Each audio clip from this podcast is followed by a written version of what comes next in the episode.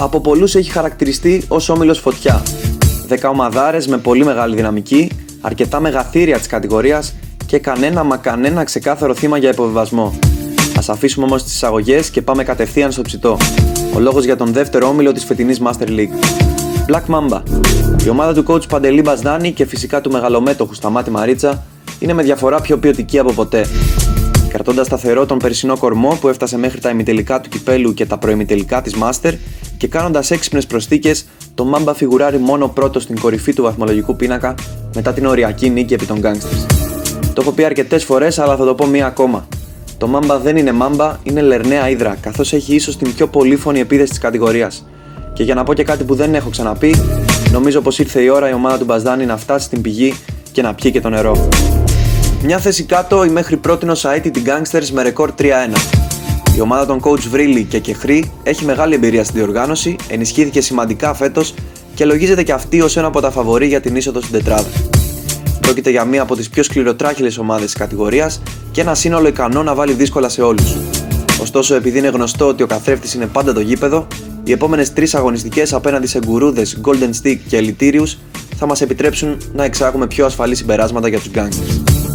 Ακολουθεί η τριπλή ισοβαθμία ανάμεσα σε Aguanile, Athens Pistols και Golden Stick Warriors που όλες μετρούν από 2 νίκες και 2 ήττες μέχρι στιγμής. Η Agua, παραδοσιακή δύναμη της Master, φαίνεται πως βρίσκεται ακόμα στην ανάπτυξη αφού φέτος σαν να ψήλωσε απότομα. Οι Λατίνοι έκαναν τρομερές προσθήκες στη frontline τους και ξεκάθαρα έχουν ανέβει επίπεδο. Προσωπικά θα μου κάνει μεγάλη εντύπωση αν η Αγκουανίλε δεν διεκδικεί στην είσοδό της τετράδα.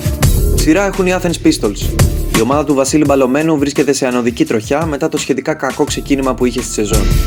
Οι Pistols μετρούν δύο διαδοχικές καλές εμφανίσεις, ενώ η τελευταία μάλιστα συνοδεύτηκε και από την πρώτη τους νίκη εντός παρκέ στη φετινή Master.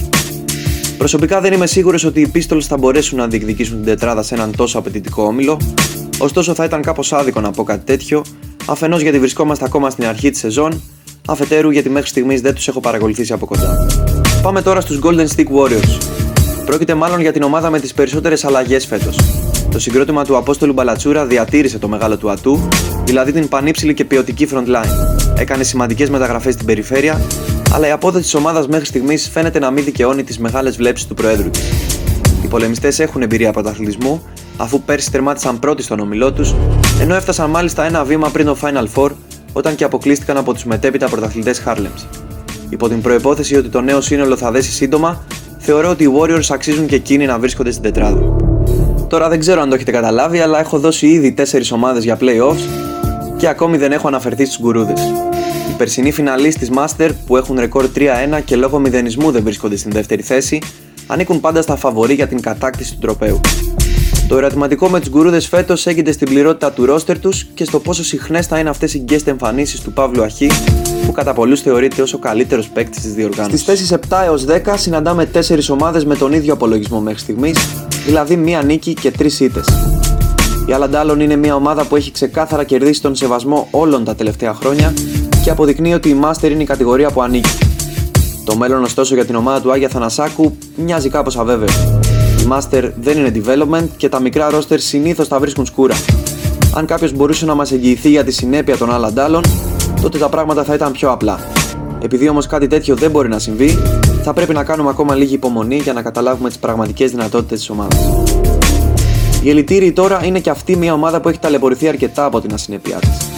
Φέτος πάντως έχει βαλθεί να μας τρελάνει, αφού μάλιστα στο τελευταίο τους ματς οι Αλιτήριοι παρουσιάστηκαν υπερπλήρεις με ρόστερ 11 ατόμων.